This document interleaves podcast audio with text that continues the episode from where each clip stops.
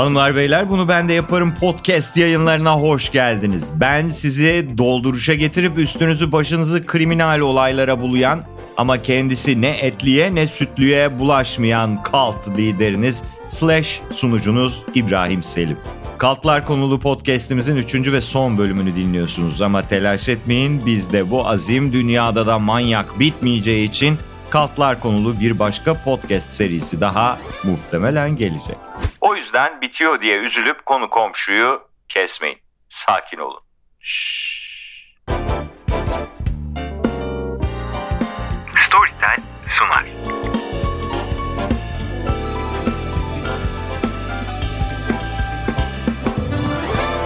Şimdi sırada sabırsızlıkla beklediğinizi düşündüğümüz meşhur Charles Manson ve Manson ailesi var. Kalt dünyasının en popüler ve korkutucu ailesi. Amerikan rüyasını kana bulayıp dehşetle paneleyerek kızartmış bir manyak sürüsü. Los Angeles'a 30 kilometre uzaklıkta terk edilmiş bir film setinde Charles Manson merkezinde 10, çevresinde 100 kişiye ulaşacak ailesini yavaş yavaş kurmaya başlıyor. Manson çok neşeli, şarkılar söylüyor, dans ediyor. Her zaman mutlu. Onun çevresinde olmak bile başlı başına mutluluk sebebi. Manson sizin kardeşiniz, abiniz, babanız. Takipçilerinden 14 yaşındaki Diane Lake ile daha tanıştığı an ona sarılıp bunca zamandır onu beklediğini söylüyor. Susan Atkins ise dünyada ondan daha özel biri olmadığını fısıldıyor. Anne Mary'e topluluğu ayakta tutanın o olduğunu durmadan hatırlatıyor. Siz de gitseniz sizi de açık kollar ve dostane bir tavırla karşılayacağına emin olabilirsiniz. Manson sadece eğlenceli biri değil, aynı zamanda sizi değerli de hissettiren bir centilmen. Ona katil diyenlere ise tek bir sözü var. Eğer insanları öldürmeye başlasaydım, emin olun hiçbiriniz hayatta kalmaz. Manson gerçekten berbat bir çocukluk geçirmiş sevgili dinleyenler. O kadar berbat ki insanın geçmişe gidip Manson'a sarılası geliyor. Alkol ve uyuşturucu problemi olan annesi 16 yaşında Manson'ı doğurduğunda haftalarca isim bile koymuyor. Hatta Manson'ın annesiyle ilgili hatırladığı ilk anısı bir gün annesiyle gittiği barda ''Aa ne tatlı çocuk be'' diye Manson'ı seven bir garsona annesinin ''Bana bir bira ısmarla sana vereyim'' diye şaka yapmasıymış. Ancak birasını içtikten sonra annenin şaka yapmadığı ortaya çıkmış ve Manson'ı barda bırakıp garsonla gitmiş. Buradan anlayacağınız üzere hayatta lafın gelişine söylenen cümleler her zaman lafın gelişine söylenmeyebiliyor. O yüzden siz de tanımadığınız insanlarla günlük hayatta konuşurken dikkat edin. Çocuğunuza hadi gel sen benim çocuğum ol ya da köpeğinize ay yerim ben bunu diye mıncıklamaya çalışan tiplere lütfen sopa sopa olmasa da şüpheyle yaklaşın. Birkaç hafta sonra Charles'ın amcası gidip çocuğu almış. Anne Manson daha sonra Charles'ı evlatlık vermeye çalışmış o da olmamış. Sonrasında annesi ve amcası biraz kardeş kardeşe kaliteli zaman geçirelim ya diyerek bir ketçap şişesiyle banka soymaya niyetlenmişler.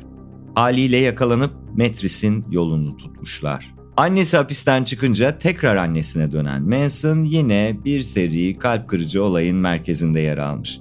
Çocuğunu durmadan reddeden anne Manson yılın annesi ödülüne veda ederken Charles da yavaş yavaş psikolojisine veda etmiş. Çocukluğu böyle biten Manson haliyle çok sorunlu bir ergenlik geçirmiş. Sürekli hırsızlık ve küçük suçlara bulaşmış. Birçok defa ıslah evine yatmış. Orada defalarca tecavüze uğramış. Yetişkinliği de çok farklı geçmemiş. Kadın pazarlama, hırsızlık, tecavüz derken 32 yıllık hayatının yarısından fazlasını hapishanelerde geçirmiş. Hatta hapishaneyi o kadar evi gibi görüyormuş ki yapılan bir röportajda Manson ailesini kurmadan önce ömür boyu hapishanede kalmak için hapishane yetkilileriyle bile konuştuğunu söylemiş. 32 yaşında hapishaneden çıktıktan sonra bir kariyer değişikliğine gitmeye karar vermiş olacak ki San Francisco'ya taşınmış. Burada Hasan Mezarcı modunu açıp kendini insanlara guru ve sonrasında aldığı uyuşturucunun miktarına göre peygamber olarak tanıtmaya başlamış. Hasan Mezarcı'yı narkotik bir zan altında bırakmak istemeyiz tabii. Kendisini seviyor ve Allah'la çıktığını iddia ettiği uzun ve anlamlı yürüyüşlerinde kendisine başarılar diliyoruz. Bizden de selam söyleyin efendim. Manson hapishanede okuduğu Gülseren Budayıcıoğlu kitaplarından öğrendiği şeyleri insanlara satıp çevresinde çoğunluğu kadınlardan oluşan bir kitle oluşturuyor. Evet, Budayıcıoğlu kitapları. Biz de şok olduk. Bu işte bir yanlışlık olmalı dedik ki gerçekten varmış. Çünkü Manson hapishanede Scientoloji kitaplarını hatmetmiş ve bir Scientoloji rahibiyle uzun uzadıya zaman geçirmiş. Gerçi onlara rahip denmiyor sanıyoruz. Galaktik kelamın dünya gezegenindeki fetvacıları e, gibi bir şey olması e, lazım sallıyoruz. Bilmiyoruz. Hiçbir fikrimiz yok. Manson hapishanede geçirdiği sürede müzikle de ilgilenmeye başlamış. Kendi bestelerini yapıp gitar çalmış. Sonrasında eski bir okul otobüsüyle sahil kesimini dolaşarak yeni üyeler bulmaya başlamış. 1968 baharına geldiğimizde ilginç bir karşılaşma yaşanmış ve Manson'ların yolu Dennis Wilson'la kesişmiş. Wilson 60'ların en ünlü müzik gruplarından The Beach Boys'un üyelerinden biriydi. Bir gün evine dönerken yolda otostop çeken iki Manson kızını arabasına almış, iki hoşbeş derken gece boyunca yatağında Avrupa Yakası tekrar bölümlerini seyretmek için onları sahildeki evinde konuk etmiş. Beach Boys'un kim olduğunu çıkaramadıysanız ufak bir YouTube aramasıyla siz de göreceksiniz ki en az iki şarkılarını biliyorsunuzdur. Zamanının en önemli boy bandlerinden biriydi. Bizdeki boys anılar ya da birkaç iyi adam grupları gibi düşünün ya da düşünmeyin sizin de bizim gibi tadınız kaçmasın. Dennis Wilson ertesi gün evine geldiğinde garaj yolunda onu Manson karşılamış. Wilson haliyle korkmuş ve Manson'a ona zarar verme niyetinde olup olmadığını sormuş. Manson da durur mu? Yapışmış Wilson'ın dudaklarına. Bu size şok edici mi geldi? O zaman şunu dinleyin. Manson Wilson'ın dudaklarına yapışmasa da ayaklarına yapışıp onları öpmeye başlamış. Hikayenin bu kısmını Tarantino çekmiş gibi ama bu adamla yaşanan her hikaye gerçekten çarpık bir film sahnesi gibi. Ardından eve giren Wilson çoğunluğu kadın 12 yabancının üstsüz bir şekilde evinde dolaştığını fark etmiş. Evi ev değil Manukyan Residence'a dönmüş birkaç ay içinde de sayıları ikiye katlanmış. Manson, Wilson'ı haftalar süren bir toplu seks, uyuşturucu ve felsefe ağına hapsetmiş. O ne güzel bir ağ ya derseniz demeyin çünkü ağın üçte bir ülkemizde hali hazırda illegal, diğer ikisi için de e, çalışmalar yapılıyor olabilir. Wilson, Manson ve ailesi evindeyken yaklaşık 100 bin dolar masraf yapmış. Bunun da böyle ulu orta söylenmesi bizce çok nezaketsizce bir davranış. Her ne kadar sosyopat bir kalt lideri de olsa misafir misafirdir efendim. Ne kadar harcadığınızı söyleyemezsiniz. Neyse Wilson Manson'la müzik yapıp şarkılar söylemiş. Bu sırada da Manson kadınları onlara köle gibi hizmet etmiş. Ardından Wilson Manson için stüdyo kiralamış, şarkılarını kaydettirmiş ve piyasanın çok ünlü simalarıyla tanıştırmış. Bu isimler arasında Beach Boys'un prodüktörü Terry Matcher da varmış. Matcher da Manson'la tanışan herkes gibi Manson deneyiminden etkilenmiş. Yaşam tarzı, müzikleri, felsefesi her şeyiyle sevmişler. Ancak yine tanıyan ve kafası ayık olan herkes gibi Manson'ın hareketlerinin biraz garip hatta ürkütücü olduğunu fark ederek fikrini değiştirmiş ve Manson'a albüm yapmayı reddetmiş. Hitler'in de hayatı boyunca ressam olmak istediğini ve red üzerine red yiyince neler yaşandığını hatırlayanlar bu reddedilişin daha sonra ne anlama geleceğini az çok kestirebilir. Ve sonunda her kalt lideri gibi Manson'ın da evini işgal ettiği boyband üyesinin yanından taşınma zamanı gelmiş. Kuş gibiler efendim. Çabucak büyüyüp uçuyorlar yuvadan bunlar. Tabii Manson'lar ebat olarak değil sayı olarak büyümüşler. Aslında gidecekleri yer yokmuş ancak Wilson'ın menajeri olaya el atmış. Manson ve ailesini kapı dışarı ederek müzik camiasına olan yollarını da kesmiş. Manson öfke dolu bir halde 68 yılının Ağustos ayında takipçileriyle beraber Fatih'te bir bodrum katına taşınmış.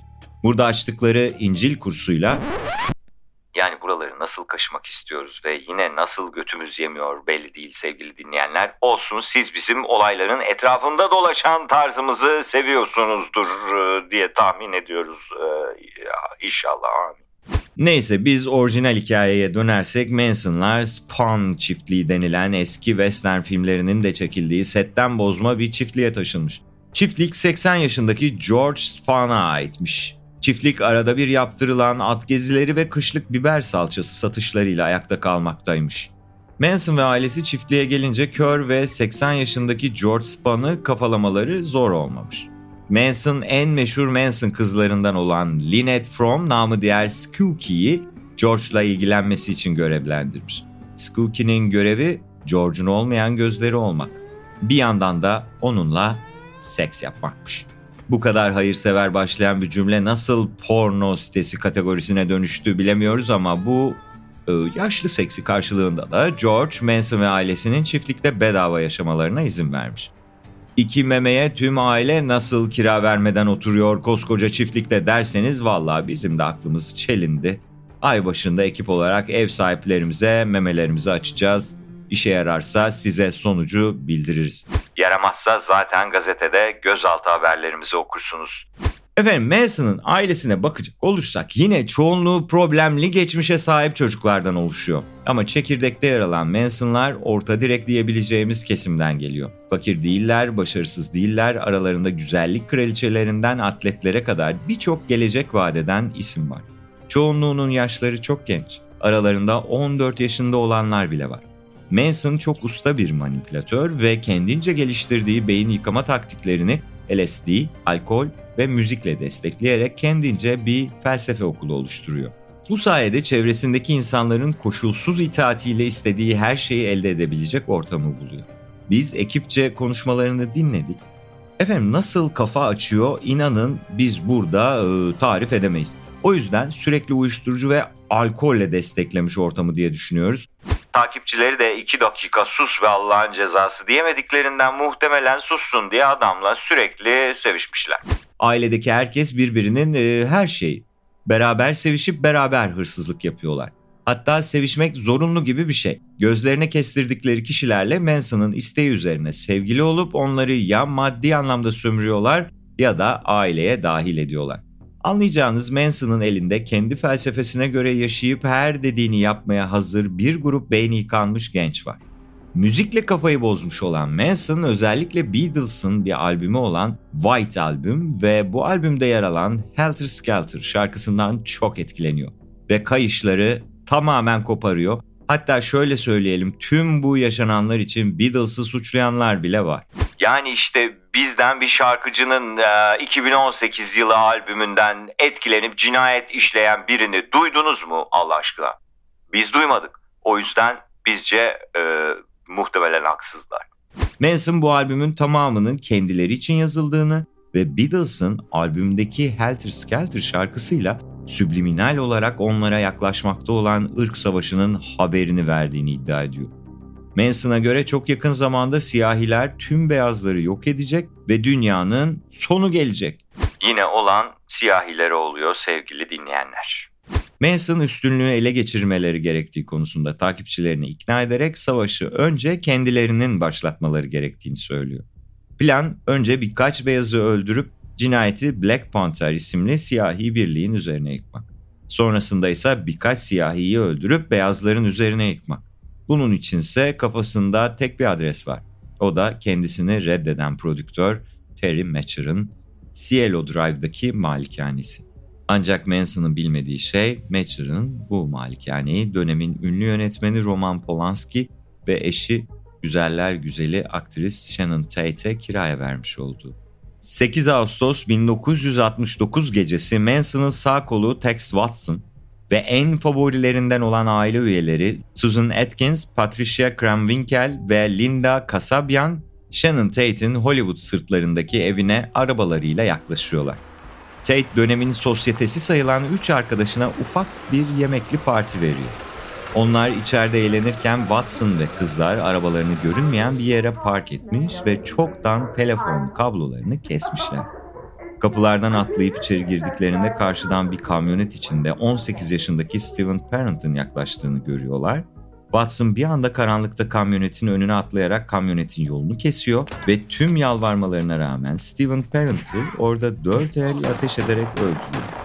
Tate'in evine yaklaşan Watson açık pencereden süzülerek kimseye fark ettirmeden ön kapıya doğru ilerliyor ve ön kapıdan iki kadını içeri alıyor. Linda Kasabian aşağıda garaj yolunda gözcülük yapıyor. Tate'in konuklarından biri salondaki koltukta biraz kestirirken kafasına bir tekme yiyerek uyanıyor. Şoka uğrayan adam Watson'a kim olduğunu ve ne yaptığını soruyor.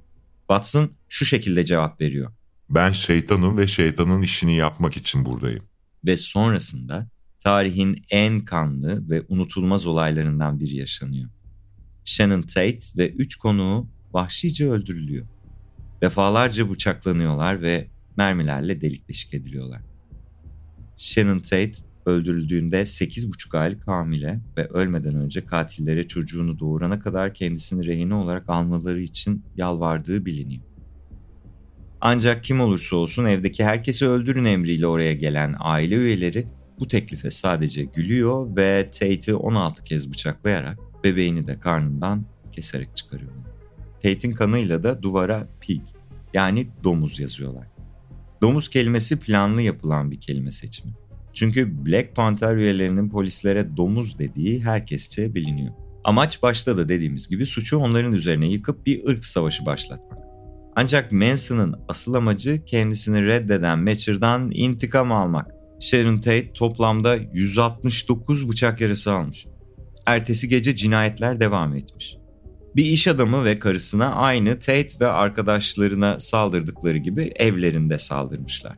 Bu sefer de duvarlara yine kanlarıyla Helter Skelter ve domuzlara ölüm yazılmış. Polis ne kadar uğraşırsa uğraşsın failleri yakalayamamış. Aylar sonra başka bir suçtan içeri giren Susan Atkins, hücre arkadaşlarına ne yaptıklarını böbürlenerek anlatınca bir de hali hazırda aralarında Elizabeth Taylor, Tom Jones, Steve McQueen ve Frank Sinatra'nın da bulunduğu bir ölüm listeleri olduğunu söyleyince Manson ve takipçileri yakayı ele vererek yakalanmış. Ölüm cezasıyla yargılanan Manson ve takipçilerinin cezaları ömür boyu hapse çevrilmiş. Tam sayı belli olmasa da Manson'ların 35 kişinin ölümünden sorumlu oldukları düşünülüyor. Manson 2017'de ölse de takipçilerinin bir kısmı bugün hala hayatta. Manson kaltını diğer kaltlardan ayıran şey neydi peki? Neden popüler kültürde bu kadar önemli bir yere sahip? Şöyle bir baktığınızda Marilyn Manson bile soyadını Charles Manson'dan almış. 9 Ağustos gecesi Cielo Drive'da sadece 5 kişinin öldüğü değil, aynı zamanda 60'ların savunduğu evrensel ve barışçıl ütopik idealizmin de öldüğü gece olmuş. Bir anlamda Amerikan rüyasının parçalandığı gecelerden biri. Bir süre boyunca kimsenin güvende olmadığı, ne paranın ne de ünün sizi ölümden kurtaramadığı, hatta ölümü üzerinize çektiği tekinsiz bir dönem yaşanmış. Ölüm bir süre içinde olsa sadece kenar mahallelerdeki insanlar için değil, artık zengin beyazlar için de kutusundan çıkmış. Peki Manson gerçekten kardeşimiz olabilir mi? Yani uygun ortam sağlansaydı biz de onun peşine takılır mıydık? Bilmiyoruz ama Manson'ın bu konuyla ilgili söyledikleri var. Bana yukarıdan bakarsanız aptalın birini görürsünüz. Bana aşağıdan bakarsanız Tanrı'yı görürsünüz. Bana tam karşıdan bakarsanız kendinizi görürsünüz. Ne dersiniz? Belki sandığımız kadar farklı değilizdir. Ekip olarak bu söz öbeğine cevabımız siktiler. Evet sevgili dinleyenler Kaltlar konulu podcastimizde bizlere eşlik ettiğiniz için teşekkür ediyoruz. Her hıyarım var diyene tuzlukla koşulmaması gerektiğini de böylece örneklerle anlatmış olduk. Yani en azından biz öyle düşünüyoruz. Çünkü bir bakmışsınız hıyar yemeye çalışırken siz hıyar olmuşsunuz. Bir sonraki podcast'imizde görüşmek üzere. Öbüyoruz.